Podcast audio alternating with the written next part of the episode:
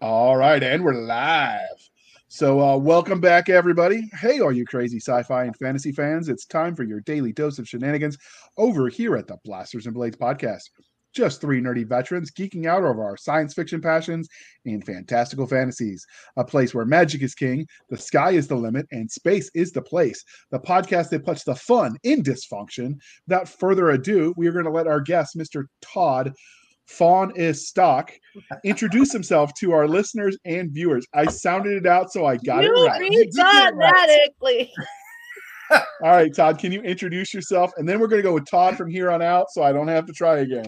Absolutely. It's I'm Todd Fahnestock, isn't it? Fahnestock. Actually, if you say it faster, it's Fahnestock.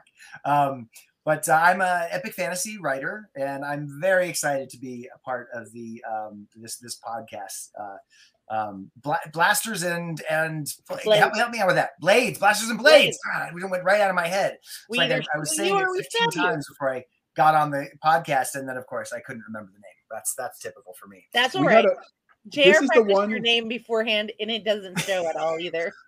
Maybe if I'd gone blasters and blades, it would have worked out for me. Yeah. so we actually had a fun time coming up with names because when we were s- rebranded from the sci-fi shenanigans, when we started doing more than just sci-fi, uh, we we were looking at names and we we went through a couple and we got a few cease and desist letters from lawyers. Apparently, we accidentally hit on a, a booze company that didn't want us to have a podcast that wasn't about booze with their name. We got the uh, a Hasbro Games mech game from like the '80s that it was so old I'd never heard of it, but they were trying to bring it back. So of course we got the cease and desist you've letter never heard them. of Robotech either. I'd heard of it, I just never watched it.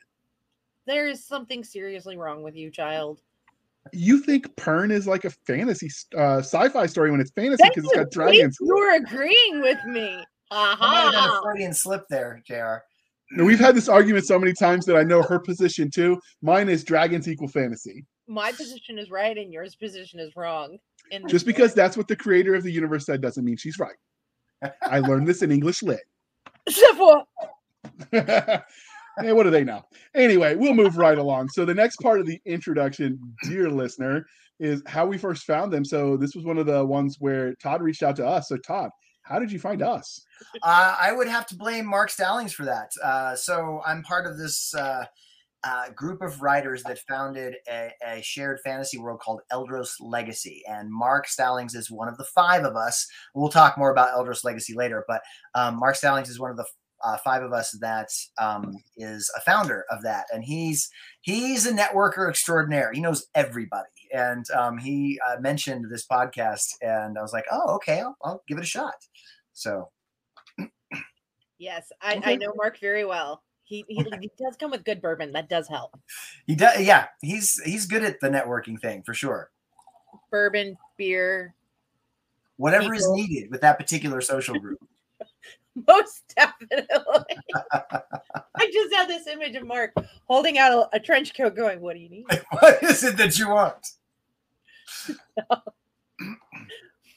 He needs that trench coat now. So this is the one Rob Howell does too, right? Yes. Yes. Yep. Okay. It's Rob Howell, uh, Mark Stallings, Marie Whitaker, and Quincy J. Allen, and me. Yep. Okay. You're like the only one I didn't know out of the list before today. Well, now you do. Now you and you know how to pronounce my last name correctly. I can say Fauna Stock. Can you, JR? how about those Cowboys? All right, now we got to do the religion question because you know we can't we can't dive into this interview just unless we know if you're going to stay. Outstanding. Let's let's go right into religion. That's always the way to start a conversation. you know what? We love to we love to flirt with destiny or explosives. Star Wars, Star Trek, or Firefly. Oh, okay. Can I say that I love them all three and then pick one? Can I do Yes. that? Because I do. Um, Yes. So I, I, you know, my young self was far more influenced by Star Wars. I was in the theater the first time that Star Destroyer came overhead, right? Uh, and uh, it just completely blew my mind. However, in my latter years, um, I, I, I watched Firefly over and over. I've probably watched that 25 times, the whole series. And every now and then when I'm feeling blue, I go and watch it again. So I'm going to have to go with Firefly. That is a very legit answer. I hope your depression episodes are much shorter than mine because there's only like 13 hours. 15, I guess, I if you count like that's the movie. I know, but I mean, there's just there's like every time I'm feeling like I'm in hell, I just go and I listen to this episode about the special hell, and I feel much better about myself. I can Or- understand that. You go to the DMV, you sit and you watch people around you, and you realize, oh, my life's not really that messed up after all. That's another way to do it. I, I would rather Well, watch well, Firefly, given the choice between those two. But um, Yeah. I mean, no, Firefly does win, but I mean, you know, I'm just I'm throwing out options here because I'm an answer man. I'm a solution guy. and yet you're still so messed up. I didn't say I use my own dang solutions. That's a separate issue. All right, move along. Moving on to our next category of religion. So this is blasters and blades. We got to be a little polytheistic. I'm I'm liking the religion. I thought you were gonna like go down a list of organized religions, but you're jumping right into the geek religion. So Uh, Are there don't any tell the? Star Wars, Star Trek, or Firefly fans that they're not an organized religion. my apologies. I'm gonna back away from that. Really They're- fast. They I'm are just gonna step back. disturbingly organized. Wait, wait.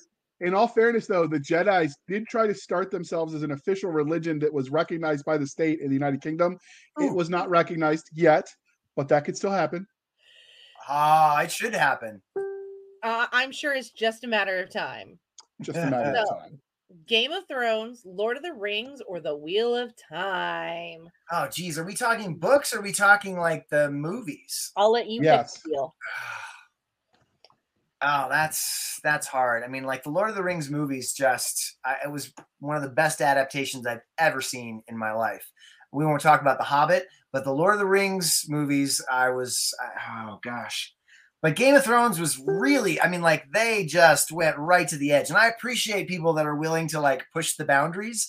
And um, now I got to give the nod to Lord of the Rings because the end of Game of Thrones just really went sideways. So it was so so good and then it kind of went sideways at the end. So I got to give the nod to Lord of the Rings. I'm just thinking about the movies. It's brilliant marketing. He let HBO beta test his ending.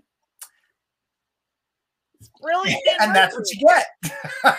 Though I think honestly, after how they uh they responded, I think he has just decided. He, I think he's really written the book, and he's just going to publish it posthumously because he doesn't want to hear anybody else's feedback on it. well, he certainly doesn't need the money at this point. So I, if I was in his place, I might do the same. It's like I don't want anybody tell me what I should have fixed about the ending, so I'll just wait until they can't. Hell, you know, he doesn't even. He's like, I've written it. I don't even have to edit it. They can take care of that after I'm gone. That's the part I don't want to do anyways. I would Yeah. totally be kicking back I, doing I it. think that's a good theory. I think you probably got something there. See, seriously, uh-huh. Jared thinks I'm mean every time I say it. So He did go uh, extremely silent. yes, he does. He does that, particularly when Elvis is trying to talk to him. Yeah, So- I do when, when Elvis is barking, so the audience doesn't have to listen. But we He's a love hound your dog. dog. He's a drinking game. So If they Here- drank every time he barked, their livers would be like in a lot of trouble. well, you know, somebody has to have a stunt liver. So I want that. I want. Can I have a stunt liver? I want a stunt liver. I knew somebody who had one in the SCA. It was pretty funny, but it, it was like a one-time weekend thing, and he got to go up to anybody and say, uh, "You get to drink my shot." Okay, I see. I see. His That's- knighthood turned twenty-one. Ah, His wife provided them as site tokens. We got uh, pictures of him as, tw- as when he was twenty-one. It was very embarrassing for him. It was funny. But back to sci-fi and fantasy. Which one's your first love? Oh, fantasy for sure, for sure, for sure. Um, so essentially, when I was in junior high, that's what they called middle school back in the Stone Age. When I went to middle school, um, there was the library was right next door, right across the street. And one day I was waiting for my mom to pick me up. We lived like 13 miles out of town. I, I grew up in Durango, Colorado, and we lived out on the Mesa, Florida Mesa. And so I would wait for her to pick me up. And I walked over to the library. And, you know, at that point, my favorite books were like the Mother West Wind stories and, you know, Rudyard Kipling stories and things like that. And I was Mhm. wandering through the stacks and I came across this book by Lloyd Alexander called The Book of Three. And I did not understand the title. How is it the Book of Three? It's only one book. Like, I mean, I was that was my very literal mindset. And I pulled it out and it had this like kid with a sword and this guy sitting on a on a uh, this big horse and he had a skull around his head with antlers coming up around it and I'm like that's the coolest thing I've ever seen and I started reading it and that was that was the end I mean like I would not read anything but fantasy from that point I moved from that to the Sword of Shannara to the Dragonlance Chronicles by Weis and Hickman to Piers Anthony and his Xanth trilogy as well as uh, uh, um, the oh gosh the Blue Adept series no it's not the Blue Adept it's the Apprentice Adept series. Mm. Um, and uh, and just I was just lost in fantasy from that point for the next 10 20 years. So i guess my whole life really because i don't read a whole lot of fantasy now because i write a lot of fantasy. And frankly the fantasy book has got to be amazing for me to not be picking it apart because this is what i do right? Um, i mean i do this with my own books. So I, I, it's funny how little fantasy i read these days. I still do. I'm currently in the middle of kagan the cursed by uh, um, uh, Jonathan Maberry, uh, and uh, that's that's fun so far. It's very much Conan the Barbarian kind of uh, kind of story so far. Um, but yeah, that's fantasy was my first love. Although uh, probably one of my favorite books of all time is a science fiction book. So which book? Uh, Ender's Game. I almost wore my shirt that says "The enemy's gate is down," but I wore this one instead. nice. Yes, Ender's Game is a very awesome. Oh, it holds up. I read that thing every couple of years, and it holds up every time. Have you read the you... expanded books, the other books? Uh, a lot of them. I read, of course, uh, Speaker for the Dead and and Xena, Xenocide, and think there was another one, but I can't remember the name of it. That that that storyline got a little stale for me towards the end, but then of course he picked it up with the Bean Chronicles, where they kind of follow Bean from the moment that he and Ender are together. So the Shadow of the Giant and Ender Shadow, and anyways, there's a bunch of them. And those were really good too. It's been a while. I don't read those again over and over every year, so that was probably ten years ago when I read all of those. Did you watch the movie? Ender's Game, the movie? Uh, you know, I yes, I did. Uh, yes. I liked it. Did you?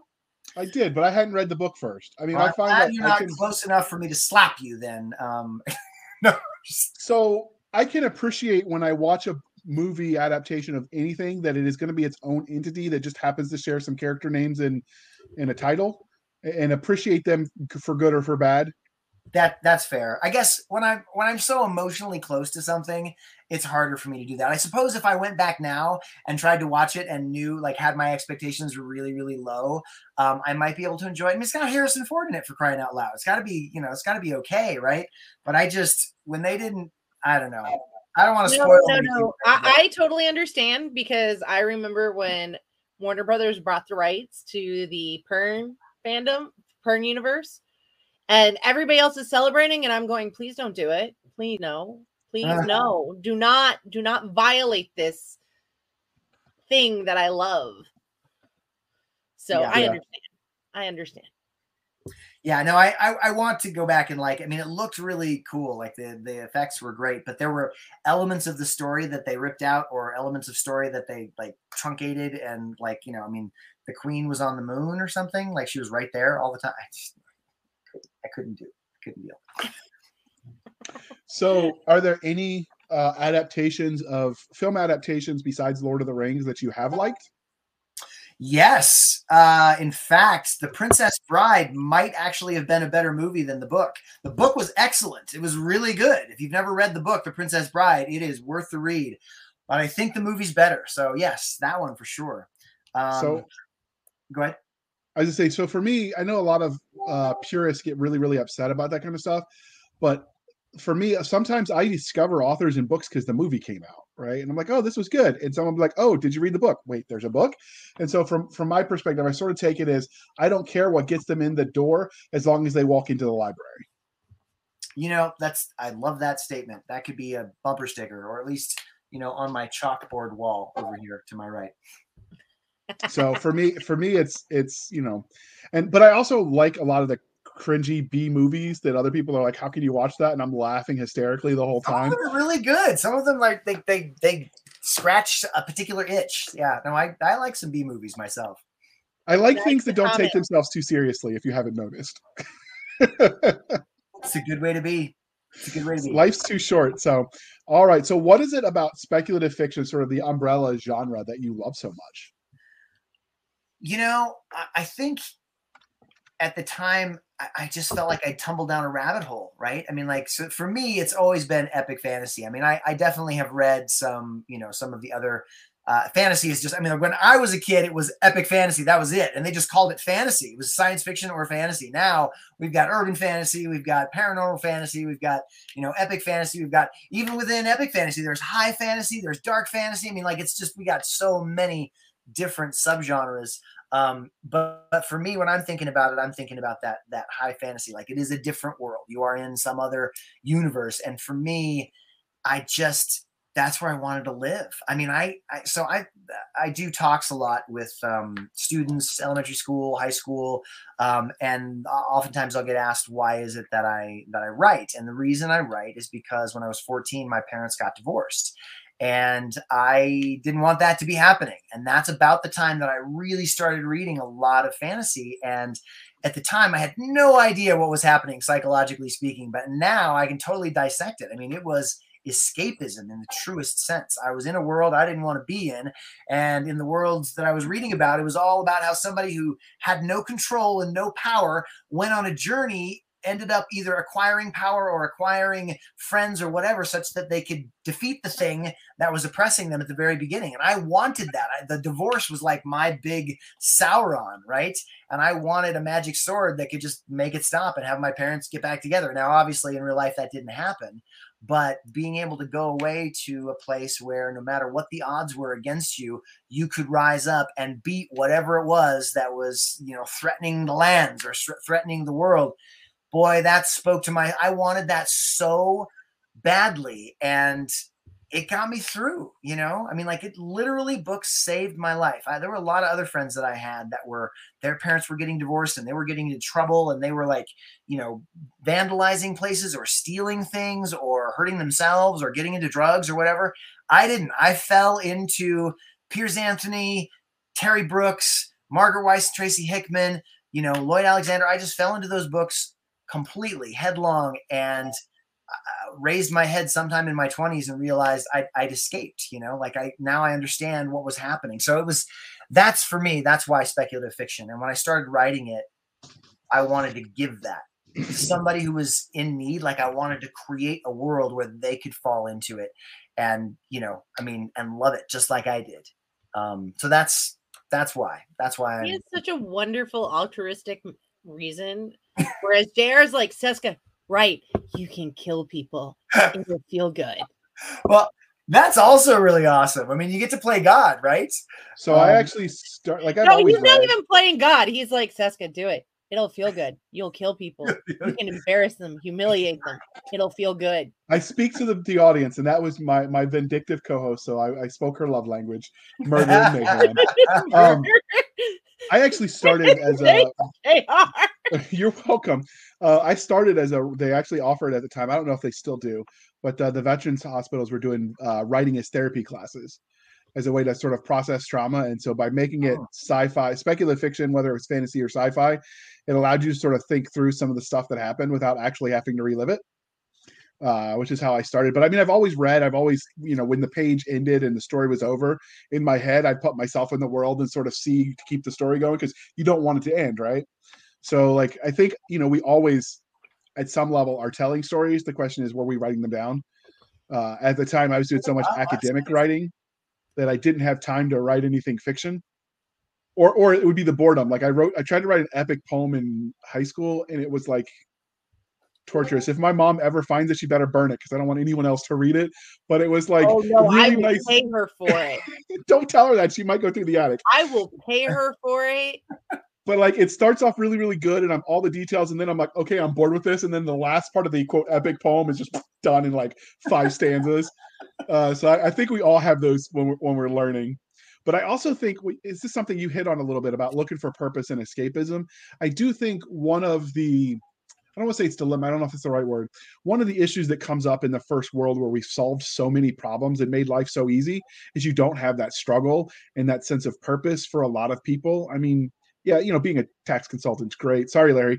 But I mean, most people don't wake up when they're kids and be like, you know what I want to do when I grow up? I want to file IRS forms.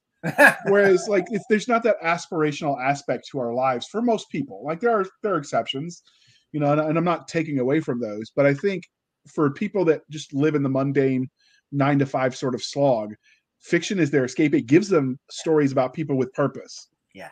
You know, you might not be able to be Homer and go on an Odyssey, but but you can read about it. You kidding? Yeah. I love it. I listen I listen to audiobooks and I go through about 30 well, now that I like my coworker and he talks and I have one that talks more. I only go through about 25 to 30 hours of audiobooks a week. 30 hours of audiobooks a week. Wow. I She's thought got I- all the badges on uh, on Audible. She's got yeah, like, I, I really need to find somebody who just pays me in audiobooks. yeah.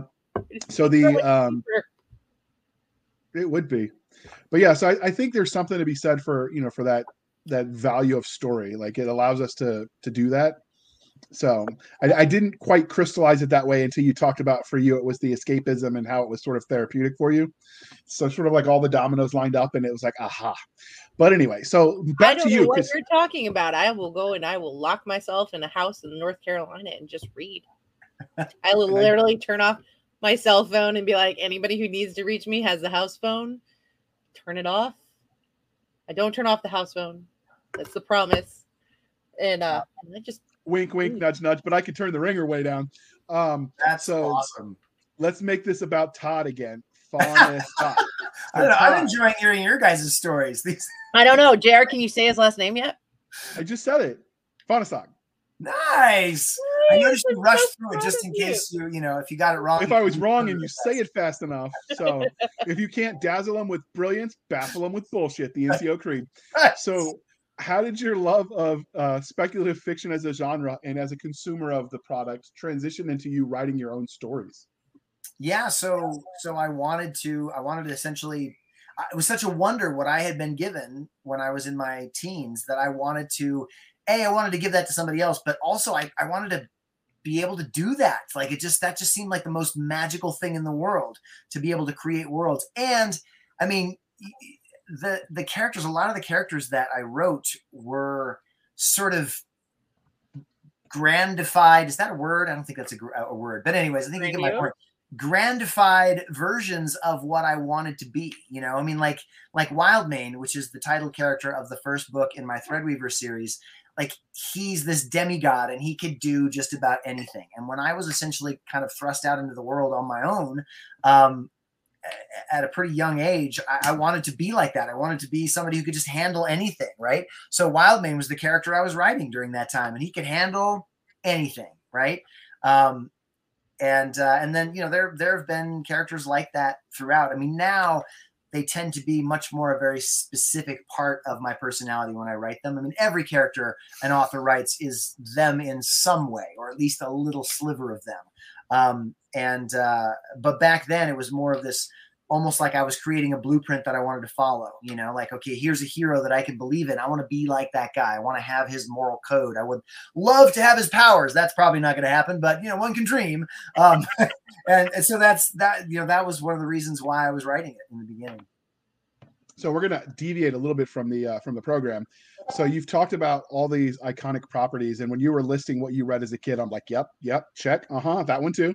So if you could write, and obviously ones you haven't, but if you could write in any of those iconic franchises now that you're a professional author yourself, which would it be and why? Well, I did actually write in one of them. That's where I got my start. Um, Dragonlance.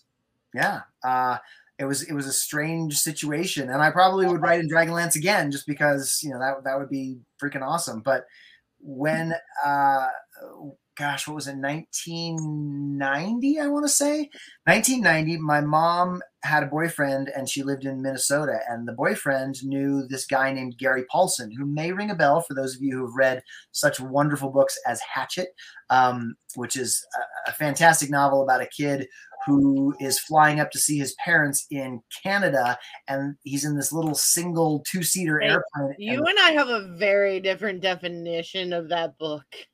Oh, really? You don't like that book? I really didn't want to read it. I really was very angry because my mother took away my um, Elizabeth Moon book until I finished it. I was very angry. I really Hmm. wanted my Mercedes Lackey and Elizabeth Moon books Oh, back. That yeah, I mean Mercedes Lackey is she's awesome. Um, So so I don't I don't I mean I, I read it later in in life. Um, but anyways, I, I'm, I'm I'm just going off of a tangent that was spawned off of a tangent, and now we're on a tangent. So, That's yeah, it. you, you so you met the person who tortured my English class. Got it. Yes, I did. So I met Gary Paulsen, and um, I, I actually had an appointment to to go out and see him, and I had a had to pay a dishwasher five dollars to drop me off in the middle of nowhere, Minnesota. And I was walking with my brother word processor under my arm, which I don't know if you guys remember word processors before there were computers, but it was like I don't know if you can see my hands in this. It was like two feet like wide by three feet long by one foot thick, right? Ah, okay. Look, you just changed it out. Okay, so it was about this big by this tall by this thick, right? And um, and it was heavy. And I was hauling this thing out into this farm where he lived. And I went in, and I saw him, and we chatted for a little bit. And he's like, "Okay, so let me see your stuff." And so I, I opened up my word processor and I showed him like, you know, he's like, "Show me your best." And I showed him my favorite chapter. Right? And he's like, "Okay." He like looks at it, reads it for 15 seconds. He's like, "Show me the beginning." And I'm thinking, "Oh." He hates it because I mean, like, you can't possibly like something in 15 seconds, right? So I show him the very beginning. He reads that for about five seconds and he's like, okay. And he closes it up. And I'm thinking, okay, well, I'll just walk home the 12 miles back to town. And he's like, you're good. Um, I want to put you in touch with somebody though, because I don't do this sort of stuff. This is fantasy. So I've got a friend, Margaret Weis, and she'll be able to help you out. And I was like, Margaret Weis? He's like, uh, yeah, do you know her? I'm like, well, do I know her? She's like, she like writes the Dragonlance novels. How can you not know her? And he's like, oh, good. So you've read some of her stuff. And I'm just sitting there like vibrating with excitement. I'm practically gonna, you know, float out the door. And so that's how I got connected up with Margaret. And she like took a look at my first five chapters. It was it was great. She didn't get back to me for weeks and weeks. And finally she's like, Well, I don't want to take the red pen to something unless you let me. I'm like, I'm letting you like take the red pen. So she like slashed the first three chapters or like the first the chapter two through four and then that's how we started a relationship anyways i uh, published my first short story in 91 when i was in college uh, it's called seekers and it's in dragonlance tales 2 volume 2 the cataclysm um, and uh, and then i published several other short stories two other actually to be precise uh, in Dragonlance, and uh, and then just started writing from there. So, so my answer, my very long-winded answer to your question is Dragonlance is what I would write in. Okay. Although it'd be cool to do a Xanth novel. I'm not gonna lie, a Xanth novel would be a lot of fun. Okay. That reminds me, you're talking about your experience with Weis, and for one, your reaction to that when when you were talking to Gary's how most people react to Doc when she starts just casually name dropping everyone she's met through DragonCon. It's like, oh, you mean Bob? We call him Bob over here, not Robert. I'm making it as I'm just grabbing a name randomly, like people get that reaction to Doc a lot, so it's fun to see it from the other side from someone else. Ah, I only know so many people named Todd. I said Bob. I was just making a joke. Like it didn't matter what the name was. But There's three names that there's only one. There's like only one Jody, and I look at people like, who did you think I met? There's only one person named Jody in this entire world, if you ask my brain. something like that. But uh, that reminded me, like you're talking about your first editing experience, matches about mine. I even wrote, I don't even know if it's still up, but at the time I wrote about the, my first experience with a professional editor, and I called it something like Tears of Blood or How I Learned to Bend Over and Take It Like a Man. And say thank you, ma'am. something like that. But like I, I could totally relate to that. Like I like that chapter, and you're like, nope, gotta go. it's got to go. It's Was it hard? Cut it out. Was it hard for you to take, or do you like were you crying on the inside? Well, I had I had asked her. She's like, she was very sweet about it. It's like, well, I don't, you know, she was demurring and demurring, and finally I was like, do what you do. That's why I want you to do this. And then when she came back, she's like, okay, chapters two, three, and four, take them all out. It was like, Ugh, okay, but I mean, like this was Margaret Weis. I'm like, this is my chance. So I I jumped through the hoops. You know, I did everything I could, and of And, course, and that is the wisdom because there are, I have seen so many people go to mentor sessions and look at authors, huge name authors, and go, no, you're wrong.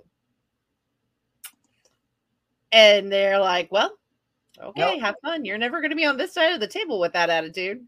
you know, to those people, I would just say it, the gift, the real gift is learning. The more you can learn, the better you're going to get. And to stand on your position and defend your stuff, there's a certain point at which you have to do that, but probably not with somebody who's trying to help you. You know, I mean, like that, that, it, the way that I, the way that I do it when I, when I actually edit other people's stuff, what I essentially give them a caveat. I'm like, you know what? There is no cosmic rubric for great writing some people like this, some people like this, some people like this, and everybody's got different opinions about it. You are the captain of your ship. As the writer, you're the captain. But as the captain, you got to bring in the best information possible. So if somebody gives you something and it doesn't ring a bell for you, it's just like, no, that is anathema. Don't use it. If somebody gives you something and it rings a bell, but like it means lots of work and you don't want to do it and you'd rather it was better than that, you're just hurting yourself. You're just hurting yourself. Uh, Neil Gaiman has one of my favorite favorite quotes ever, and he said, um, "When somebody tells you that something doesn't work about your writing, they are almost always right. When somebody tells you how to fix it, they are almost always wrong." And I love that because if somebody if something isn't working for somebody, they know that. You should listen to them when they say that. They're your reader, and they're saying, "Yeah, it didn't work for me." And if they're your right demographic, you really need to listen to them. But if they tell you what you really need here is a dragon with a lollipop for a head, you know, what I mean, like, don't listen to Yeah. them. No, I, I I beta read, and uh, Mel Todd, who I will beta read for, sometimes she will call me back and she will go, "What the hell did you mean?" And I went, "I don't know. What I know is this sentence is awkward, and I don't know if you're trying to say A or B." That's And- super helpful. And I'm like, I can't tell you what is wrong, or I can tell you what doesn't work. I'm not telling you how to fix it. I'm just telling you no. Exactly. And and the thing is, that is great because she's a professional. That's her job. Her job is to fix it. If you say it doesn't work, it's her job to look at it and see if she agrees. And if she agrees, then she's got to come up with a solution. I, that's the way that I would approach it, anyways. Oh no, that's the way she definitely approaches it. Other than occasionally when she's like, "Why did you highlight this thing?" I don't know. I was don't- falling asleep. I think I highlighted it so I felt knew where I picked left off. And like, could you have unhighlighted it then for me? No, no. didn't occur to me. sometimes but sometimes the readers when they leave comments that's one of the hardest part as an author is going through is sometimes when they're leaving comments they don't know why it didn't work just that it didn't so you have to sort of suss between the lines and see what they're trying to tell you Yep. so, Yeah. or or ask them you know i mean like i'm glad that she calls you that's great because then she can get your your feedback just straight straight from you Well, she calls me because we really don't live together, despite popular rumors. She sends me she sends me torture pictures of food i can never eat because she lives too far away Well, I has jokingly people ca- who call her and are like, "Did did Suska check her email?" She doesn't live here. she she just sends me what i jokingly call food porn and it's pictures of all the things she cooks the meats and the. She's got like a slow cooker what's it what's it called doc She Um, has a smoker. smoker there we go uh, she A sends me slow she sends me cooker, if it's smoking, is a problem. You know I forget the word sometimes. Anyway, back to Todd because this is the Todd hour, and we Yeah, get distracted. Food poisoning one day. Yeah, one of these Anyway, days. So many authors let their own real life experiences influence the stories they tell. So, were there any specific formidable moments you think, besides your parents' divorce, that shaped you as a storyteller?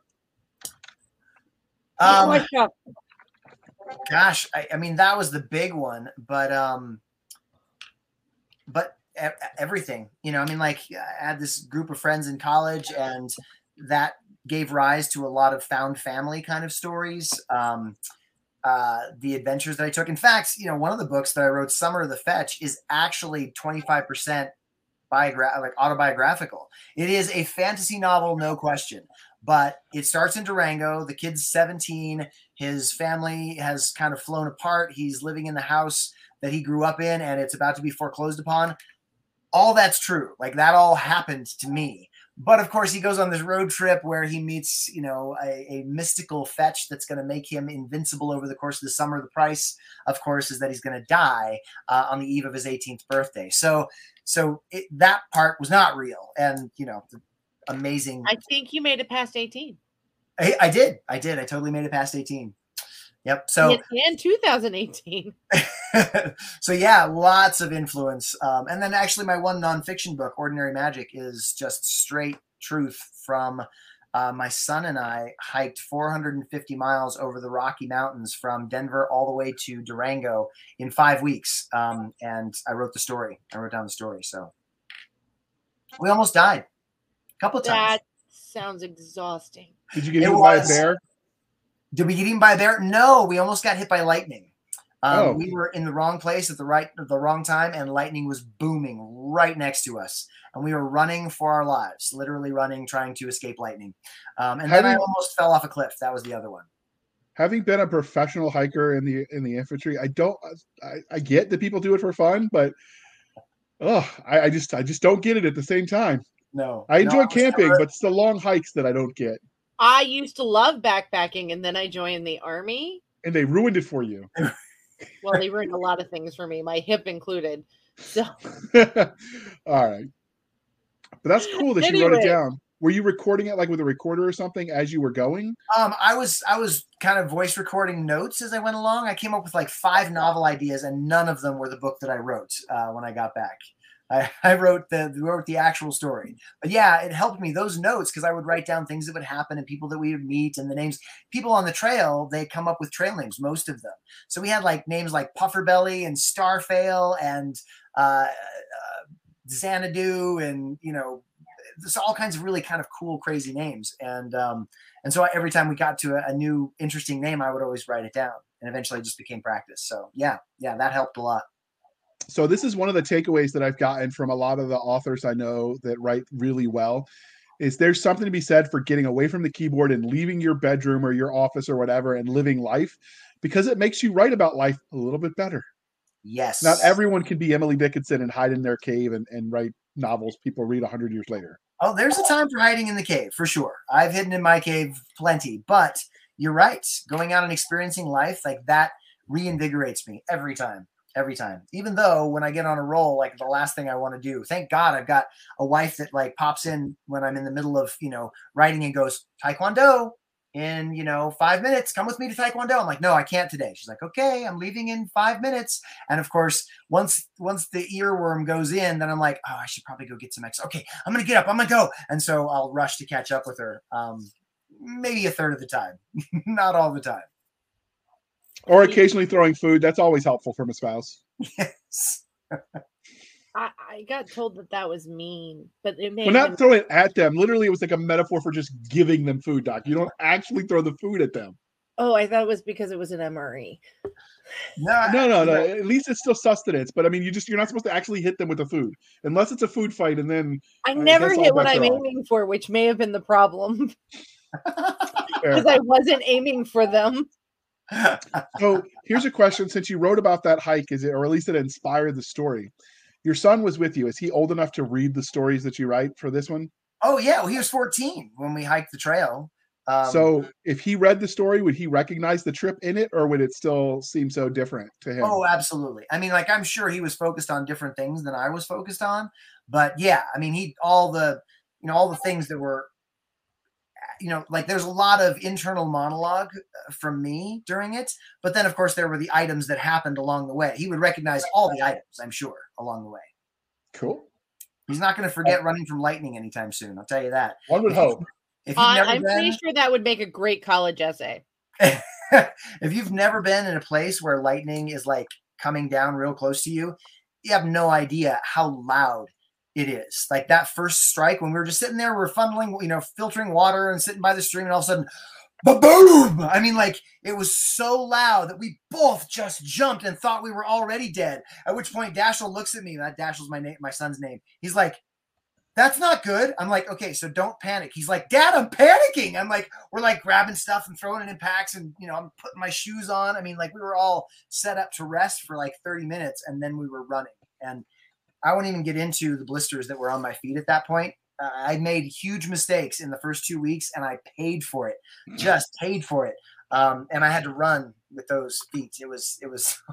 Oh, I don't wanna every think it. front, every wanna think about hiker knows this pain. Change Yeah. your socks. Drink water. Exactly. And I didn't. And I didn't. I walked through a rainstorm and was like, ah, I'll be fine. That was day two. Idiot. Idiot. So learn Yeah. some good, valuable lessons for sure. Okay. But transitioning into the writing side, but those are great because they definitely give you context, particularly since hiking is a huge thing in epic fantasy. Right? It really is. Gave Her- a she- whole new perspective on the hobbits going to Mordor, you know? She actually was tells a story about her dad falls asleep on like one of the Lord of the Rings movies and wakes up on the last one and says, Are they still walking? Yes. That still makes me laugh. And I've heard her tell that story a dozen times. It's still walking. Yes, the whole movie. they're One walking. day my dad might actually listen to this podcast and look at me and go, Really, Seska? Really? What I don't get is no one's giving me a satisfactory answer on why they just didn't ride the birds and just like circumvent all of this. That's because there is no satisfactory answer any more than there is. What do the orcs eat in Mordor aside from themselves? I mean, like there are no crops. You never see any kind of. That's why they raid things. But they're also magical beings, so maybe they don't need to eat right until meat's back on the menu, of course. till meat's back on the menu, right? Well, I mean, if meat's on the menu. So now that um we're getting away from long pork references, transitioning into right things from the writing side and the fan angle. Yes. Uh, have you had any cool fan art or a cosplay of one of your pieces yet? Okay, so Colorado Springs Comic Con last year, these two wonderful young people, uh, I think they were teens. One of them was maybe 18, the other one was 16, something like that. They came up and asked for my spiel. So I, I stand at my Comic Con booth and I give spiels about my books. And I gave spiels about my books and they had stars in their eyes. They just were really, I mean, you can tell the people that get really into it by they just, they get this sort of like glimmer in their eyes. And they each bought a book and um, then we were best friends, right? And they were like going out and telling everybody about my my booth. They had to come, you know, you had to come over here and you had to get the spiel. And uh, and then one of them was like, "I'm gonna cosplay your character tomorrow because I'm coming back to the con tomorrow." And she came back, uh, or excuse me, they came back and they were like decked out as Gruffy the Griffin, which is one of the characters in my um, one of my stories. And it was this sort of like this. Uh, it wasn't like they had created a, a, a- a realistic costume. It was more um, iconic, right? Like with you know feathers on the fingers and like the the right color of clothing and like some makeup on their face. It was amazing. Um, and then I told them I was going to be at Denver Comic Con, and if they wanted to come up and cosplay up there, I would, you know, I'd give them my table pass because they would go out and like hand out cards and things like that. And they both showed up as like full on full cosplay characters one from tower of the four one from fairmist and the they were both just spot on like the they were they were the characters it was such an amazing amazing uh, experience it, it was great Yeah. Was was any of your family there to get to see that? Uh, the, No, but I have pictures. life. no but i have pictures and and in fact one of them that's kind of how i picture the character adora now she kind of she just nailed it just completely Nice. That is super awesome. So you've obviously had people ask for your autograph, but what was that first time like? The first time somebody okay, the first time somebody ever asked for my autograph was when I was in college, 1992, at Walden Books in uh, in the Citadel Mall in Colorado Springs. Um, and it was the, it was just the most adorable thing. It was it was my Dragonlance anthology. Uh, and my my story in the Dragonlance anthology, and this kid comes in, and I'm just sitting there because like nobody knows who I am, right? So I'm sitting there behind this table, and it's empty in in Walden Books, and this kid comes in and he's like looking at some stacks and he's kind of looking at me out of the corner of his eye. And then he go over and look at some other stacks. And then I just happened to notice that he had this like tattered copy of the Dragonlance Tales 2, Volume 2, The Cataclysm in his hands. And finally he mustered up the nerve to walk up to me and, and he's like, will you sign my book? I'm like, absolutely, I'll sign your book. And he kind of set it down and I signed it for him. I'm like, thanks so much. And I handed it back to him. And he stood there for a second and he started to turn away. And then he, he looked back at me. He's like, yours was the best story. And then he ran out of out of the, the bookstore. it was the most adorable thing ever. And I will never forget that. I will never forget it. I don't even remember his name. I don't think you had time to get his name. but if he So- is listening, because obviously he is a reader, you do remember him. I do. I do. I remember him clearly. And if he's uh, if he's listening, you should sign up for your newsletter, and then maybe you can reply and you can continue the conversation. That, that would be amazing. That would be amazing. abruptly ended. I would love that. we'll link it in the show almost, notes. I mean, we're probably almost the same age now. He was probably I don't know 12, 13, and I was like 22. So like now he you know he'd be in his 40s. So so I mean we we're much closer to the same age now than back then. Life and math is funny that way. That's not how the math works. sure it is, Doc. Just go with it. Just go with it. Did I, did I not do that math right? I, am not surprised. I don't math very well. I mean, if I was 22 and he was 12, then now I'd be 53 and he'd be 43. Wouldn't that? Doesn't that work? No, it's not. It'd still be the same number of years apart, developmentally but, closer. yeah, but developmentally, like, I mean, come on, we're both sort of middle aged. I'd like to think. So yes, 50 and 40 are closer together than 10 and 20 or Absolutely. 20 and 30. Life experience makes the difference. It's it's about more than just the raw math talk. It's about the life lived. And yeah, come on, the percentage of years that we've lived is is much much closer than before, right? No, am I wrong? Yeah. Uh, okay, we're going on. Doc is going to think in her head. She's like, "That's not how math works. That's not how." Let's not talk about math. I, am just gonna embarrass myself. You oh hi. Too late. Okay. Too late. it's okay. You're fine. um. So ha- you've obviously spotted somebody reading your books out in the wild. So, um. But what was your funniest fan interaction? Funniest or weirdest? Uh.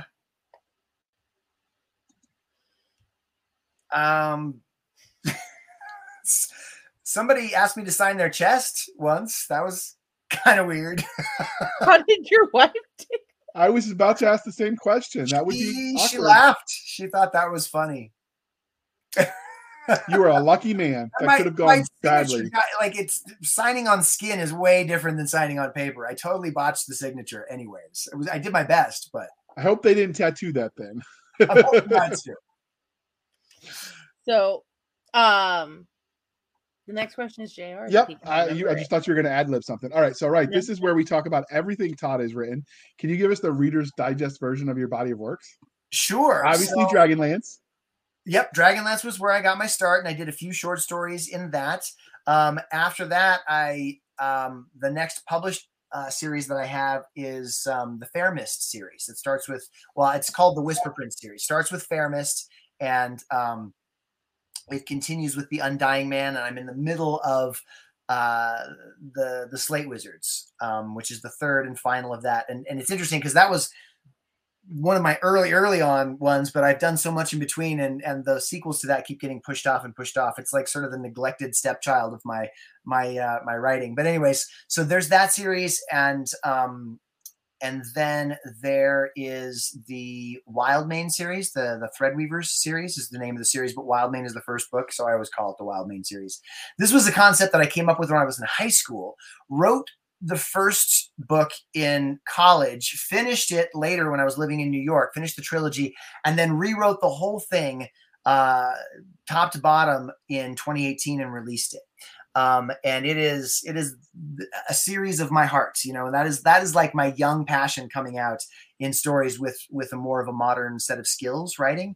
So i love that story and that is my bestseller. I go to cons and that is what sells hands down is my best selling series at cons um, and then the tower of the four series which uh, was a finalist for the Colorado Book Award last year and won the Colorado Authors League Award for writing excellence uh, last year. So it got some attention last year, which was pretty cool.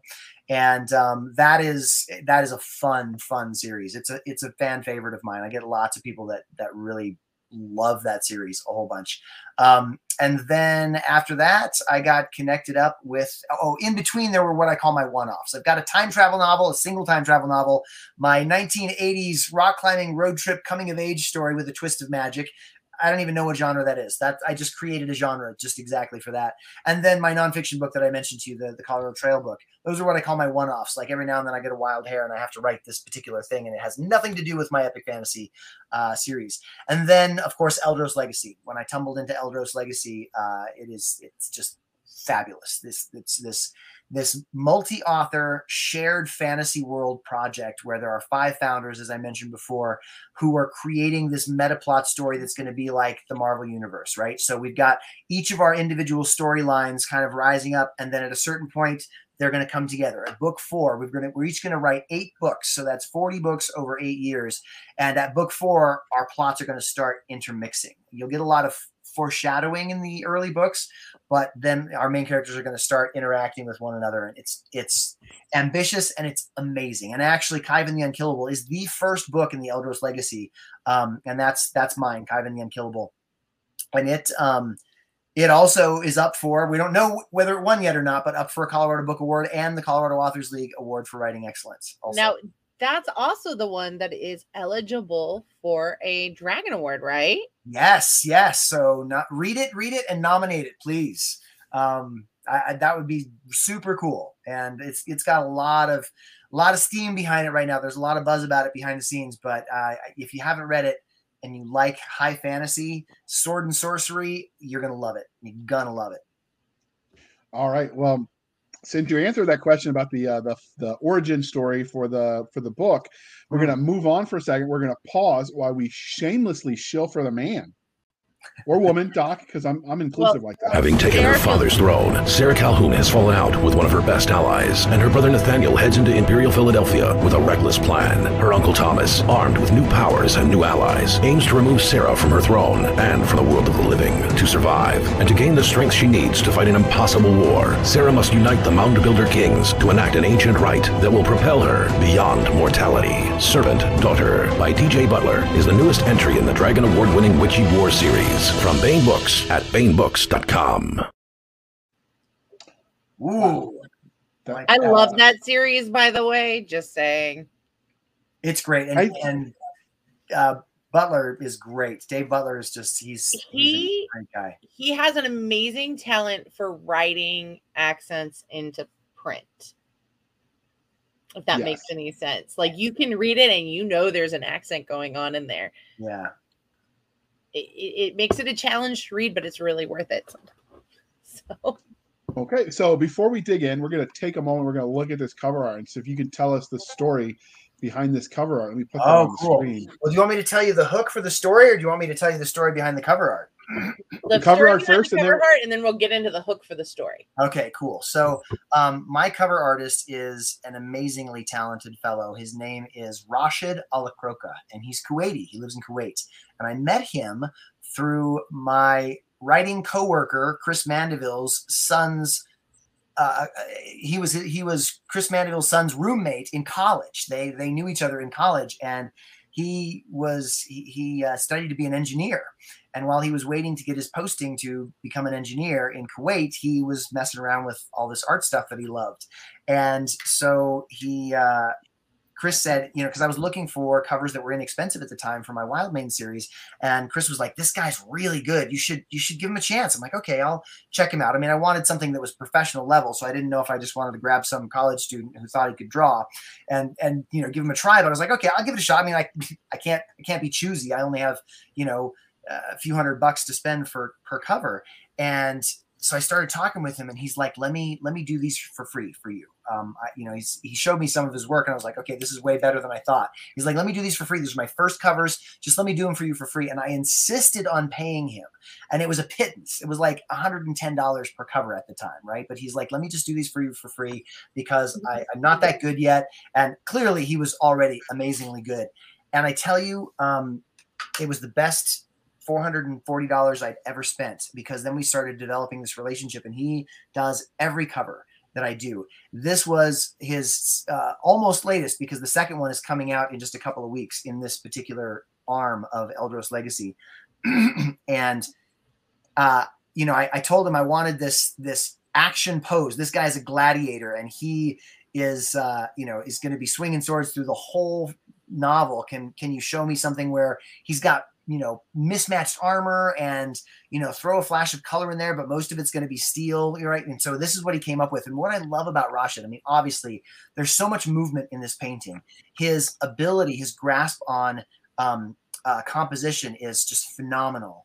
But scroll in again like come close on the shoulder plate come close on that the the ring mail that he's got you know down there i mean like all he's got scratches in there on that. Down there the the ring mail all this stuff the way his fist is wrapped around the dagger and then whatever that is this little like half glove or something that you can see it between his his fingers i mean details like that make a freaking cover. And i just uh, look at it look at the the pommel of the sword there with the little strings wrapped around it. I mean like this is the kind of stuff you get when you're working with Rashid. I didn't tell him to do any of that stuff. Not to mention the blue glow of the light that's kind of uh, undershadowing the armor there. I mean, all of this stuff. And, and the thing he does the best, I mean, obviously he does all of that phenomenally well, but the thing he does the best is faces. You can just look at this face of, of Khyven here and you know what kind of person he is, the intensity of it. So, anyways, obviously I'm in love with my cover artist and I hope he never leaves me. Um, he's just so phenomenal. I, I, I tell him he's going to be the next Frazetta. Like he keeps going and improving at the rate that he's he's improving. Like I mean, he's got some Michael Whelan potential right there. Absolutely. Yep. Michael Whelan was one of my favorite artists when I was a kid. So that's no wonder that you just said that because I, I see that as well. That that's yeah. So what's what's the story of the little uh let me go back and I'll zoom in. This little icon that's at the bottom. So the so at the at the top uh we've got the the branding, much like the Dragonlance. You've got the branding for the series. Yes. But then at the bottom, you've got this little symbol. What's the story of that? You mean you mean this symbol here? Uh, well, I'm, I'm on, the, image. Can you not see it? Uh, hold on, let me give you a full screen. Yes, it's the same symbol. Yes. Exact same symbol. So yes, I'm wearing this. I'll tell you about that. Hold, hold on, we can't see it. Now, can you show it one more time? Okay, yeah, yeah. Oh, okay, yeah, that symbol. What's the story? So, um, okay, so each of the each of the founders has a continent, and each of the continents has a symbol. This is the symbol for my continent, which is called Noxanon. There is also Draconon, Pyronon, Daemonon, and Shigurin. So they all have different symbols. Do you want to see the different symbols? Because I have all the coins except for one. Sure. Let me put you back on the. Why uh, are you screen. missing one? What did you do? Lose it? Well, I think we should blame Quincy for that. Quincy J. Allen for that because he hasn't mailed it to me yet, or I think he just mailed it to me. But this one is Draconon. You do know this means I'm going to try and con it out of him at, at Con Carolina. Well, we do sell them, so yes, he would. You could probably. It's more fun to just con Quincy into giving me things. I bet you could. I bet you could. Hang on a second. Let me get this one out of its wrapper. This is Shigurin. Cool. So far, I'm liking yours the best. Oh, thank you for that. And then this is Pyronon. I don't have Daemonon, um, but hang on a second. I do have Seeds of Dominion, which, okay, so here we go. Here's Pyronon. Oh, that's kind of cool too. I like that one. Yep. It's really, I love them all. There we go. It reminds me of a Dracula thing. Oh yeah. Okay, and then hang on, hang on. But I've been seeing a lot of Dracula stuff in my Facebook page because it's the 125th anniversary of Dracula this week. So this is Seeds of Dominion, which is the second book in the overall series and the first book of his his line. So hang on a second. You can see maybe the is that like the symbol? first of his line. Sorry. Yes, yeah. the first of his line. Can you see that? Yes. Yeah. Cool. All right. So that's that one. Um, so yeah, those are the five. Um, and so each continent has its own storyline that is building up right now with its Dungeons and Dragons style party of characters. Like each of us is building this party of characters. So it's it's very Dungeons and Dragons style type of fiction. And you you noted that the Eldros Legacy is similar to like Dragonlance logo, similar to maybe Forgotten Realms logo that's not an accident. This was that was the kind of uh, feeling we wanted to evoke. This is the kind of stories that these are. Okay. And I could see I lo- that cover on a Barnes and Noble shelf. So the other thing that branding does, because I I had actually considered that with one of the series that that I had done with Chris Weiner before he ended up taking a break from writing, so it's sort of languishing. But but by doing that branding at the top, you're setting you're branding it in three ways. You're you're you're typography for your name. Stop. What happened? She told me to shut up. I thought she was going to say something. No, you're going into like in depth, like. I, I find it uh, fascinating. I like how he did that. Okay. You're telling me I'm boring you. I get it. You could just say you're boring. I thought I did. Yeah, you're you're fired. Todd, you want a job? He doesn't pay very well. Uh, wait till we get that booze company to sponsor us. Then then we'll have people beating down the door. All right, Doc. It's a good thing you're not cute. so So let's talk about the book. Yes, So- I know. We're going to talk about uh, the book. So, what is your 30 second elevator pitch for this book? All right, I'll try and keep it to 30 seconds. It might go a little long. Okay, so Khyven the Unkillable is about a gladiator on a hot streak. He is so called with this flamboyant moniker because he has fought 48 bouts in the Night Ring, which is this world's Coliseum, and he has won 48 bouts. That is unheard of. So they are calling him Khyven the Unkillable, right? If he wins 50 bouts, he is elevated from slave to knight. He gets the entourage, he gets the land, he gets to marry the baron's daughter, he gets the whole nine yards, right?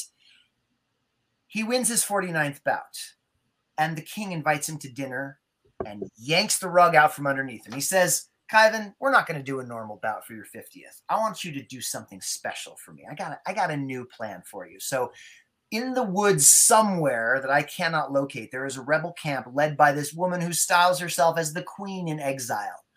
One of her recruiters is in the cells of the Night Ring right now. He wants to recruit you, and I want you to let him. And then I want you to let him take you to their camp. Then I want you to come back here and you tell me, and I'm going to smash this rebellion to smithereens.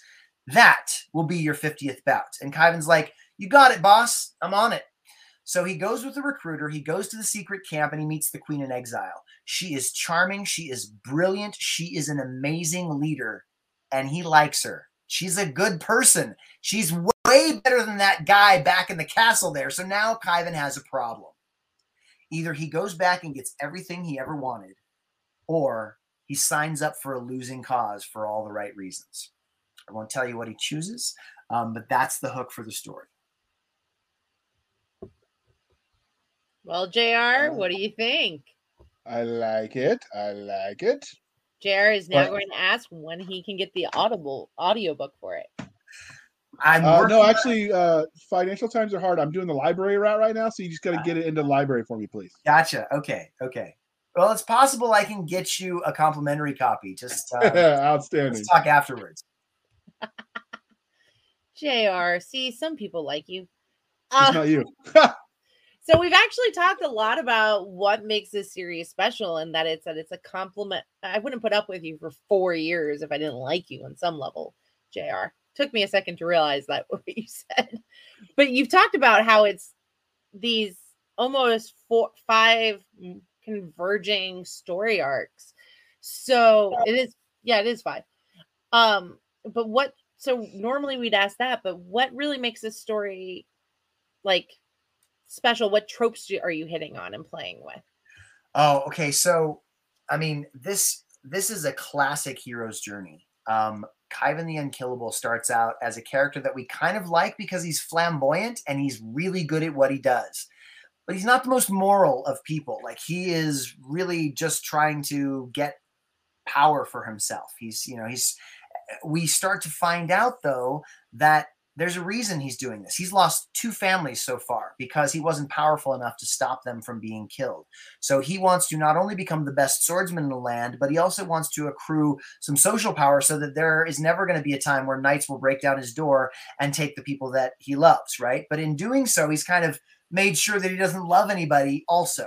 And this is his journey to kind of find his family again. What he wants is to not have to be afraid anymore, right?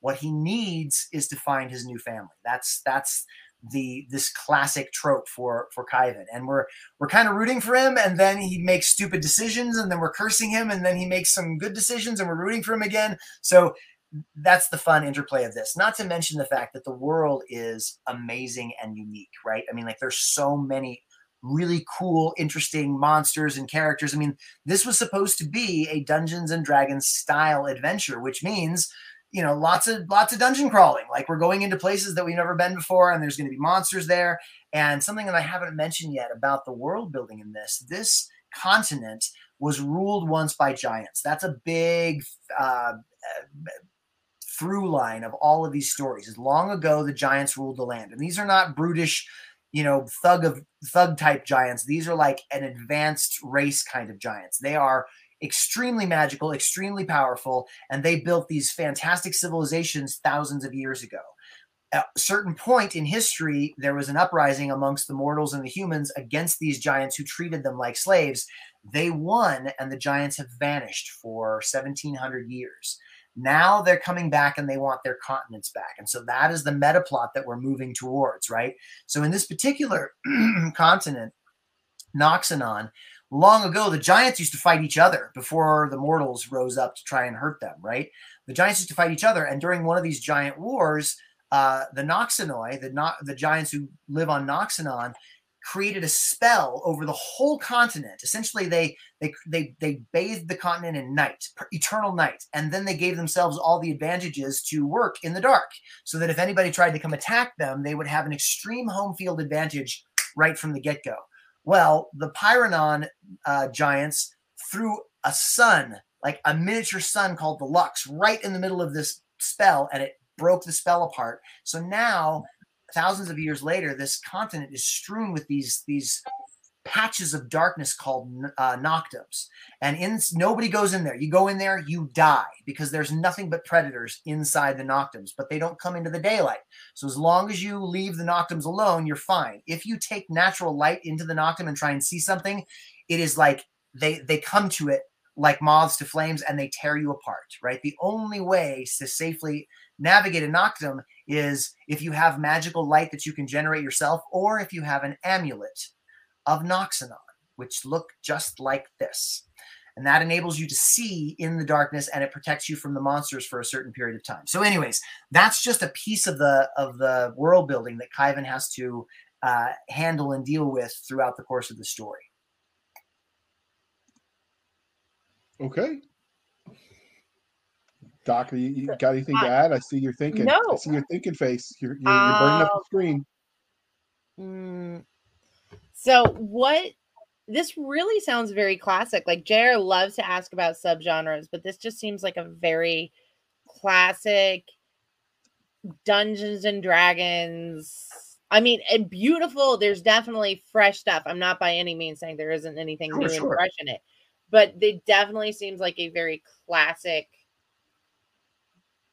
high epic fantasy. Like I wouldn't say it fits into any other subgenre other than like epic fantasy. It's classic. Absolutely. Sword and Mhm. sorcery, maybe. There's definitely a lot of sorcery and a lot of swords flashing around. But yes, this is yeah, that that was the intention. That's what we were going for.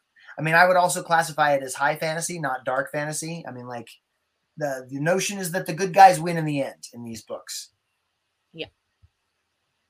So, So do you do you stick with because you talk about high fantasy versus dark fantasy? Do you stick with the idea that good is good and bad is bad, or do you go with the modernism, which is, well, it's all about your perspective, and sometimes the bad guy might be the good guy if you just hug him enough.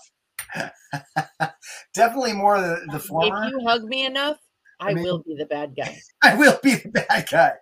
Well, I just I think there's value at least in literature. Like obviously life is complicated and there are shades of gray, but in literature there's there's value in good being good and evil being evil. So you can teach those lessons through through story, right? Yes, there's And- and I definitely think yeah, there's definitely morality play here, and we we fall on the good side. But there are some characters that are that straddle the line. Um, there's one that I can think of specifically. His name is Nhevalos, and he's a giant. So he should be one of the bad guys, but his mission is to help the mortals win. He's like, by his own kind, he's called the betrayer because he chose the other side, right? But this guy is not a good guy. He's on our side, but he's not a good guy. He will happily sacrifice a hundred people to save the one that he thinks is going to promote the plan to save humanity overall. And he doesn't hesitate. He's got no remorse. He doesn't have human emotions like we would know human emotions. So, is he a good guy? He's definitely on our side. But is he a good guy? No, he's not. So I do have characters like that. Um, but uh, but no, I don't. I don't personally go in for the whole the bad guy is not the bad guy, right? I mean, like there are different shades of that, but um, I like to have good, solid villains where you look at them and you're like, boy, I want to put my hands around that guy's neck and squeeze. That's those are the villains that I want to create. I want you to hate them. Okay. The um the if you play a story where for the most part you're sticking good is good and bad is bad, then when you have the character that skirts those lines, it makes them stand out more and be even more impactful, which Yep. is the benefit of of you know knowing where the lines are. So I, I dig it. I agree. Uh, yeah. And so now for the story itself, you've told us a lot about the main character. Is there anything that you wanted to add that we that you haven't already said before we move on? Because I don't want to like beat a dead horse. Yeah, no, I think I think I've given given the highlights. I mean, any more, and I'm going to start dropping spoilers here and there. And obviously, it's a spoiler free zone. We want people to buy and read the book. Uh, okay, so what about secondary characters? Were there any that were especially memorable? So, and, and Oh. especially memorable to you? Yes, yes, and especially in the second book, which, like I said, is going to come out in a couple of weeks. It's called Lorelle of the Dark. Um, but uh, but in the first book, I love the Queen in Exile. She is she's she really kind of brought herself to life. She is this sort of chaotic good leader who seems so reckless and yet always seems to come up, you know, fresh as a daisy, right? I mean, she's she is uh she's leading this almost impossible attack and nothing nothing gets her down. Like she is she is and she's she's like constantly um strategizing everything. Even though it seems like she's kind of devil may care and reckless, she's not. She's actually put it all together in her head and she's moving in a very specific direction. So I love her character. I also like Lorelle, who is uh, the love interest for Khyven, um, and uh, she is she is a luminant. So that is my world's version of elves. Now these luminants, all of these these specialized uh, mortal races were created by giants to do specific tasks within the Noktum. So they all have light and dark type powers, right?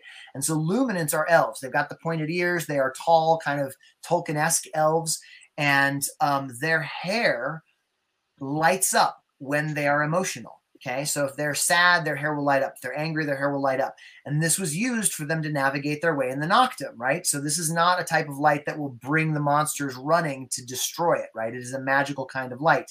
And so um, she's just been a really fun character to play. In addition, she is less dense. Like she's almost six feet tall. I think she may be actually six feet tall, and she weighs 80 pounds. So it's like her her bones are less dense, her muscle is less dense, but no less strong.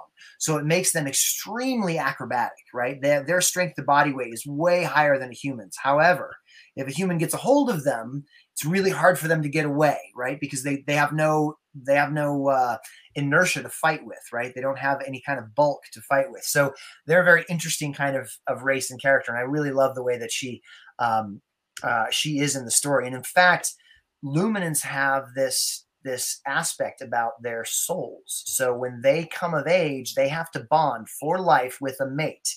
And essentially, they rip off half their soul, give it to their mate. Their mate rips off half their soul, gives it to them, and they bond forever um, in this really tight bond. So she may accidentally bond with somebody if she's too emotional about something. So Lorelle is very contained. She doesn't want to bond with a human because it will probably kill her because humans and luminants cannot bond the same way that luminants and luminants can bond. So it's a special aspect of her um, her character that I just love. So So, did based on the the low density, did you describe them almost avian then? Yeah, exactly. Exactly. So, I mean, I actually kind of took the idea from one of the comic books that I loved to read when I was a kid. I don't know if you remember if you're if you're a Marvel fan, if you remember Longshot, the the character Longshot. So he No, was a genetically and what's that? I, I don't remember that one. Okay, he was a genetically engineered um, uh, man who was made to be less dense, and so he had the same musculature as humans, but he was he was much lighter than humans, and so it made him extremely acrobatic, like Spider-Man level acrobatic. Um, but he, you know, every time he'd get hit, he would fly across the room. So I was like, I want to do something like that. So I kind of recreated that idea here in uh, Eldros Legacy. Okay, so what about the bad guys? Obviously, we don't want spoilers, but what can you tell us about the bad guy without giving away the plot? So the king, King Vamreth, is the bad guy, and um, he is a man who is very ambitious and has gotten to the top of the, the heap. He is he is the perfect tyrant. Like he he uh, frightens people where he needs to and lavishes gifts upon them when he needs to. And he's just he's just a son of a bitch. Is what he is. he he um you like the chapter two is where you see him relating to uh, this this woman that he is using to get something that he wants, and you just you just walk out of that chapter. I mean, I love that chapter because it's like, well, there's no question that this guy's the bad guy. He's just, you know, I don't want to ruin anything because it's a really good chapter, but um, but uh, yeah, he's he's a man you love to hate. The best kind of bad guys. Yep. And you're still going to get some contrarian who's like, uh, I'm on team whatever the bad guy's name is. I'd love to hear your rationale for that. Like I would actually love someone to to say, yeah, no, Vamris, my guy. I like him because fill in the blanks, man. Fill in the blanks. I'd love to. The most the most memorable ones are the guys that write the rationale why the Jedi's are the terrorists and the Empire are the good guys. you need to make the series big enough that someone will spend the time rationing that out for you. That would be fun. I would love that. I would love that.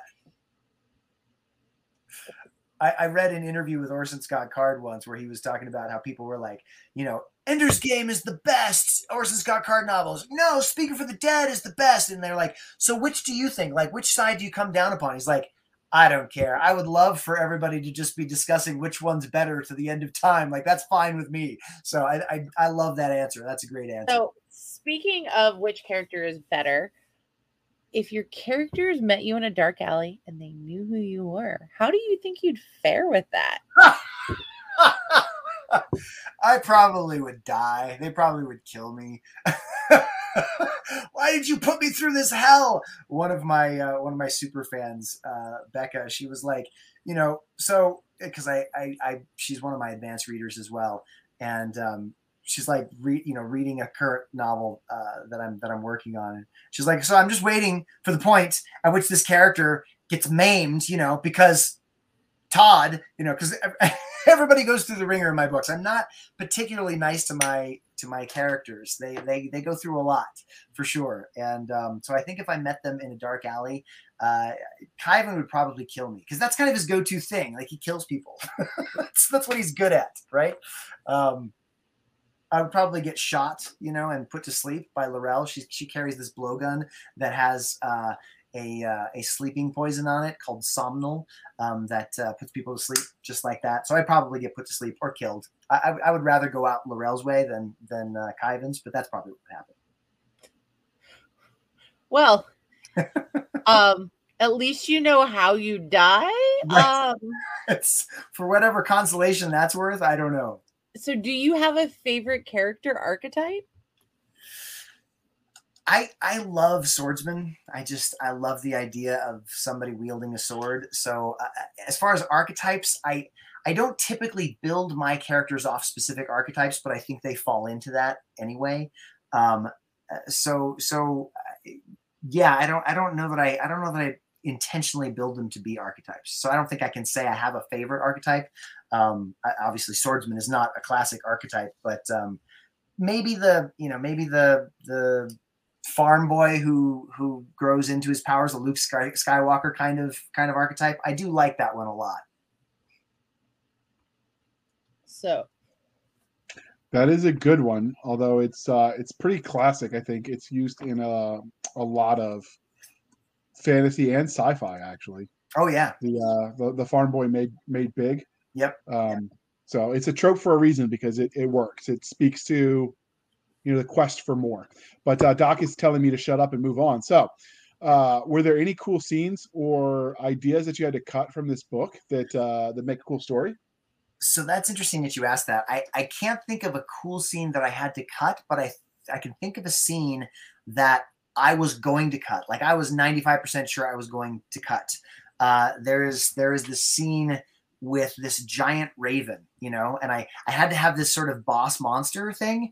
And Khyven meets this this giant raven in this Naragi. The Naragi, uh, Naragi is the name for a kind of ruined castle, like something that the giants built a long time ago that nobody has entered since then. Uh, sort of old these old castles.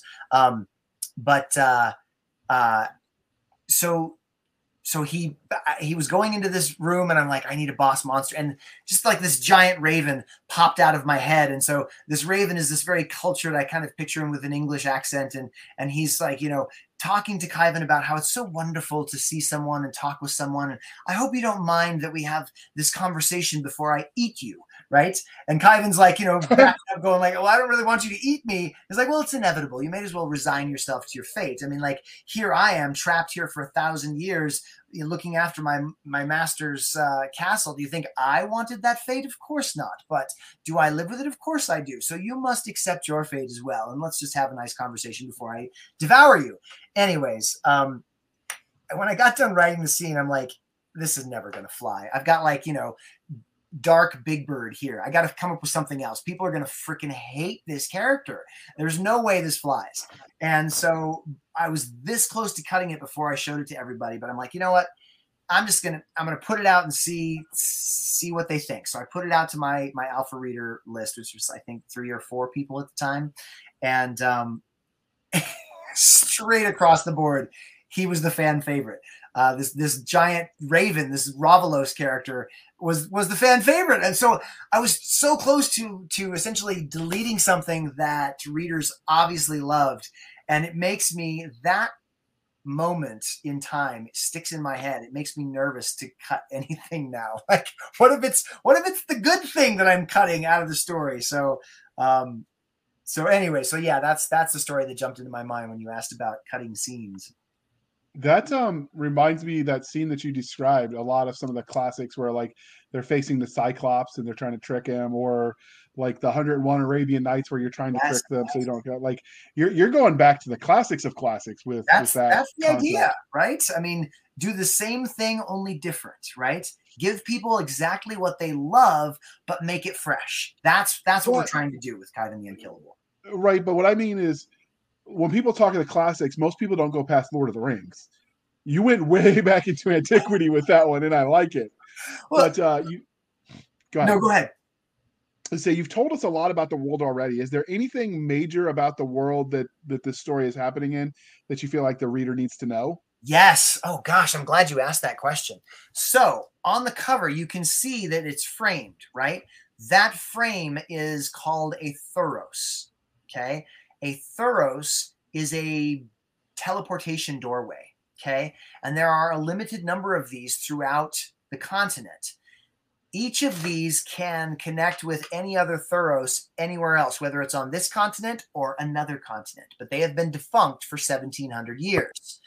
So, remember I told you that in book four, things are going to start to come together? Well, in book four, these Thuroi, that's the plural for Thuros, these Thuroi are going to open up and the continents are going to start interacting with one another. So that is a huge portion of the world building and obviously what a big piece of the plot hinges on. So much so that we are incorporating it in every single cover. Like the things that stay the same on every single cover, cover is the Thuros archway, the Eldros legacy, and then the individual symbols that represent each of the different continents. Neat. So basically, Stargate in the fantasy world. I like it. Yes, exactly. So, uh, Legacy of Shadows, Khyven the Unkillable is clearly part of a series. We've sort of talked about that. There are currently four books out, but where do you see the story going overall? Um, well, so we're building the party at this point, and the way I'm writing these is each book. You could take each one of these books up to book four, or I should say up to book five, um, and you could read it, and you wouldn't need to read the previous one it's a full, complete story in and of itself. Each of these, Khyven the Unkillable is, Lorelle of the Dark is, the third one, Rhenn the Traveler is, and the fourth one, tentatively named Slayter and the Dragon's Lair. And yes, that's supposed to be a little bit funny um, because Slayter himself, the character, the mage character, is a little bit funny.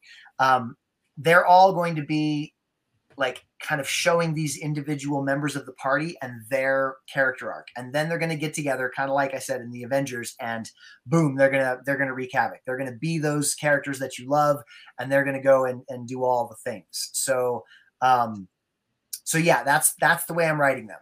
So the the, the meta plot like the first four books are going to be this this meta plot about the giants returning is going to keep ramping up and ramping up and ramping up. And we're going to see these characters come into their own and form this powerful Dungeons and Dragons party. I would say they start, they all start at about level seven, and probably by the time they get to the fourth book, they're going to be, you know, level 15 probably. And by the end of the series, level 20, right? they're going to be super badass. Okay. So uh, we know that every. Lit- oh, Doc, you good? Yeah, no, I just my internet's being weird, so I was uh conserving bandwidth for a bit. Understood. So if she bounces, you know, you know, tech is a thing, and it's the well, stormy they're, they're trying so- to upgrade the internet in my neighborhood, but it seems to be downgrading it for a while. Mm, Oh. Yeah, you see how happy I am about it. we, No. can, we can see it. Um, Jared, ask your question.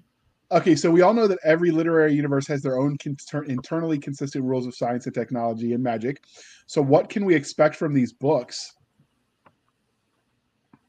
Oh, um, yeah, actually, it's fairly detailed. I give a hat tip to Rob Howell for that. He created an entire magic system for Eldros before we even really kind of started forming the the founding. I founding. think he does those for fun. Oh, he totally does those for fun. So we've got five different streams of magic in this world, and humans, like a human, could only master one stream of magic. Giants can master all five, which is what makes them so powerful. So we have love magic, land magic, lore magic. Uh, oh gosh, I'm going to forget two of them. No, I'm not. Line magic and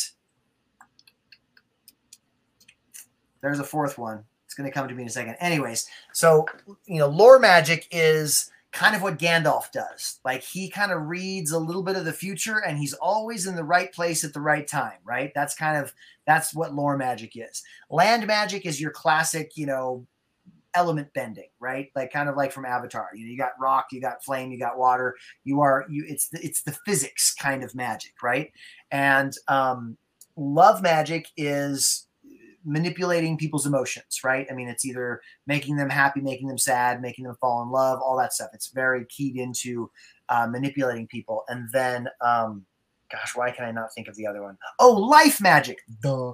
Okay, so life magic is um, like what druids do, right? They tap into this sort of anima of of the things that that living creatures have, right? Um, and then line magic is can do anything you like write a symbol and it can do you know either land magic or lore magic or whatever but it can only do it like 30% as powerful as any of the others. So it's like a jack of all trades and master of none. Like you could never have a very powerful land magic spell from a line magic uh spell. So um so those are those are the five and and that those are the the laws of magic that we stick to within this world. There's there's That's also very detailed. Yeah, it is. It, it and it goes on and on. Like I barely scratched the surface there. There are pages literally written about each of these different ones. There's a Bible we call it the the Shaduran, or excuse me, the the Eldros Bible, where it keeps all this information together. If if Rob Howell is true to form, the the Bible itself is Brandon Sanderson esque in quality of length. Yes, for sure. So I wonder uh, if he knows he's become a meme about long books. Sanderson, Yeah, I don't think he cares. I, I wouldn't care if I was him. Didn't he just make? no, like- I'd wipe my I'd wipe my tears with the dollar bills. You know. yeah. All right, Doc. Your favoriteest question, the ones you added to the to the All document. the magic in this universe, which is the one that you would want? Of all the what's in the universe? All the all the magic in this universe, which one's the one you want? Oh, in in this Eldros universe. Oh gosh. You know, I'd love to say line magic because then you could do anything, but I I don't think I'm I'm meticulous enough to really maximize the line magic. I'm gonna go with land magic. You know, I mean, it'd be cool to be able to pick up rocks and you know spurt flame from my hands and and uh, so I'd, I'd go with land magic. I think I think that'd be most that'd be the best for my personality. I mean, lore magic would take just so much study and and foresight, and I don't think I've got it in me. Hmm. Well, that makes sense. So, how would you have used that magic? how would I have used that magic? No, Or- how would you abuse it? Oh, how would I abuse the magic? Oh, well, I mean, like if you can, you know, move mountains, then you know, I probably build myself a castle, and um, uh, you know, if, if you know, if somebody was trying to hurt me, you just you know, blast them back with a with a puff of wind, or I don't know. I'm trying to think of how would I abuse it. Um, I would like to think I wouldn't abuse it. I guess uh, probably make things for myself that I wanted. I suppose would be the, the Uh, uh, my coffee would never get cold. your coffee would never get cold. Would that really be abusing it though? I think that would just be, you know, good sense. right? Indulging in it, I guess. Yes. Yes. So- Indulging in it. Um. So you have fantastical creatures, and I'm they're all basically from the same planet, right? Yes. Okay. So, how did you go about designing any of the magical creatures you designed? Was it purpose built? Was it biology? What? Yeah, I was actually just talking to somebody about this today. I mean, they they just jump into my head. You know, I'm like, I'm like, what do I need here? Oh, I'm gonna have you know uh, uh, something that's part lion and part owl with like bone wings that have shadow, you know, skin on them. Like like like that. It just it's just like this kind of conglomeration. Then I come up with a nonsense word like naguil to you know create this character, and then I start coming over the history for the character. Just it's just sort of off the cuff. It really is.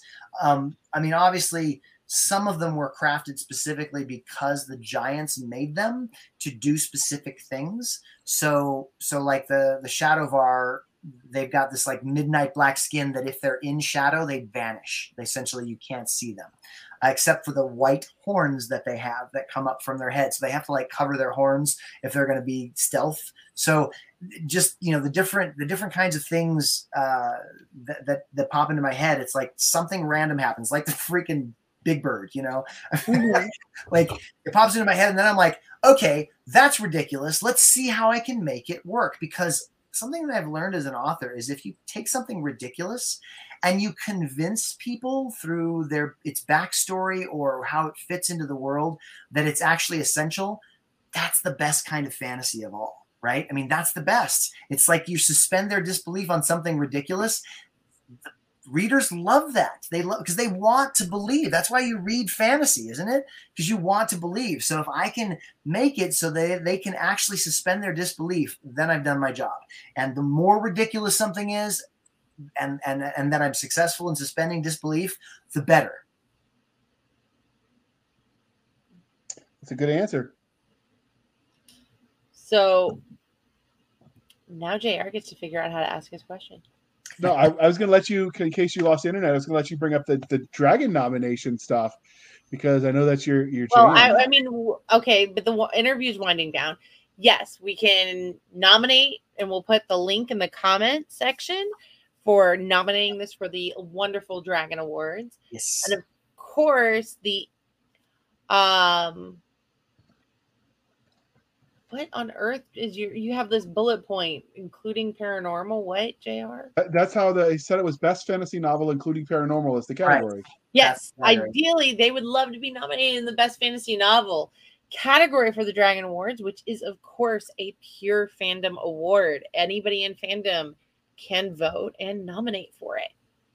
And nominations close July 19th. So do it while you remember it and do it soon.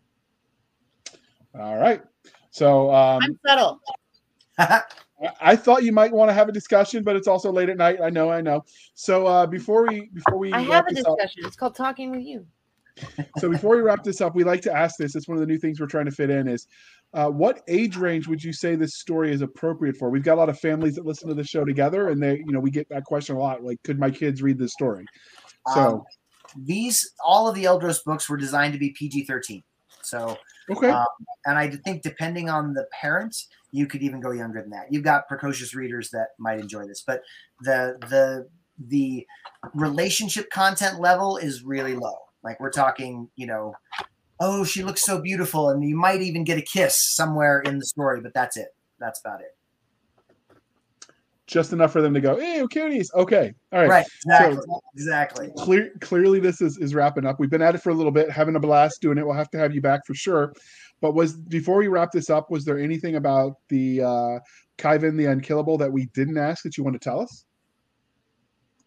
No, this was comprehensive. This like covered it all. Yeah, I can't think of anything else that I would I would that about. Is it. this Yeah, is well this done. available in audiobook for for those that prefer to have their stories read to them? Not yet, but I'm working on the audiobook. Like the, the I am the bottleneck for that right now. I'm like, you know, I got to edit. The, I, I'm actually the voice talent for it, and oh, uh, okay. I have to edit it. So it's um it's it's coming. It's coming. Bear with me. Outstanding. All right. So this is the part of the introduction or introduction interview because we're way past the introduction. Uh, the coffee's wearing off, people. This is the part of the interview where we remind you to please be kind and speak your mind on the reviewing platforms. Your reviews help the right readers find the right book. So do your part, people. It helps. Uh, it helps lubricate the wheels of literary success. Doc is mocking me, but the reviews matter. And I Thank hear if you if you get like your hundred thousandth review, like they build you a castle and you get unicorns or something. I don't know. They Can deliver it via via the uh, ports though, so you'll never get it in time. Oh, this is true. And probably not with the way the Suez Canal's been working lately. It might never reach us. I wonder if that boat's still stuck there. But anyway, I digress. All right, Todd, uh, can you tell listeners how they can find you on the Wild Wild Interwebs? Yeah, um, you can go to my website, toddfahnestock.com. You can also find me on my author page on uh, Amazon. Um, you can find me on Facebook. I have a, um, uh, a group, like a fan group. I've also got an author page, um, which is Todd Fahnestock Fantasy Author. Uh, my group currently is called Quad Fahnestock, which is based on uh, something that happens in Tower of the Four, the Tower of the Four series. So that may be changing soon, though. I may be changing the name of that. Um, so yeah, so those are the places that you can find me. All right, and we did link to his uh, newsletter. So if you if you want to find out more or stalk him, as you do, we'll, we'll link to all of that. Uh, you can find us, Doc. Don't give me that look. I, I can see it. Uh, you can find us on Twitter at twitter.com backslash sf underscore fantasy underscore show. Sierra Foxtrot underscore fantasy underscore show. You can email the show at blasters and blades podcast at gmail.com. Again, blasters and blades podcast at gmail.com. You can find us on Facebook where all the shenanigans happen over at facebook.com backslash groups backslash blasters and blades podcast. Again, backslash groups backslash blasters and blades podcast. You can find our website over on anchor.fm backslash blasters tack and tack blades. Again, anchor.fm backslash blasters dash and dash blades, where for as little as 99 cents a month, you could support the show and help keep the lights on. And that is truly appreciated. Or you could just, you know, follow us and stalk us and do the things there too. But if you want to support the show, you could also do it, last but not least, at buymeacoffee.com backslash author J.R. Handley. Uh, again, buymeacoffee.com backslash author J.R. Handley. Be sure to put in the comment section that is for the podcast, and I promise that I will keep Doc Seska and Nick Garber duly caffeinated. They will drink until they can hear uh, color and see sound. I'm very tone deaf, so it's going to take a lot of caffeine. All right, so you've got your marching orders, people. You know what to do. Oh, and uh, because this is the Blasters and Blades, last but not least, pineapple on pizza, yay or nay? Oh, yeah, I like pineapple on pizza. Yes. Dang it, Doc got to you first, didn't she? Dang it. Do the thing. So, All right, Doc, thank you for spending some of your precious time with us. For Nick Garber, the absentee, and the addle brain J.R. Handley, I'm Seska. This was the Blasters and Blades podcast. We'll be back next week, indulging our love of cheese, uh, pineapple on pizza, cheesy jokes, nerd culture, all the, of course, all things that go bloom or stabby stabby.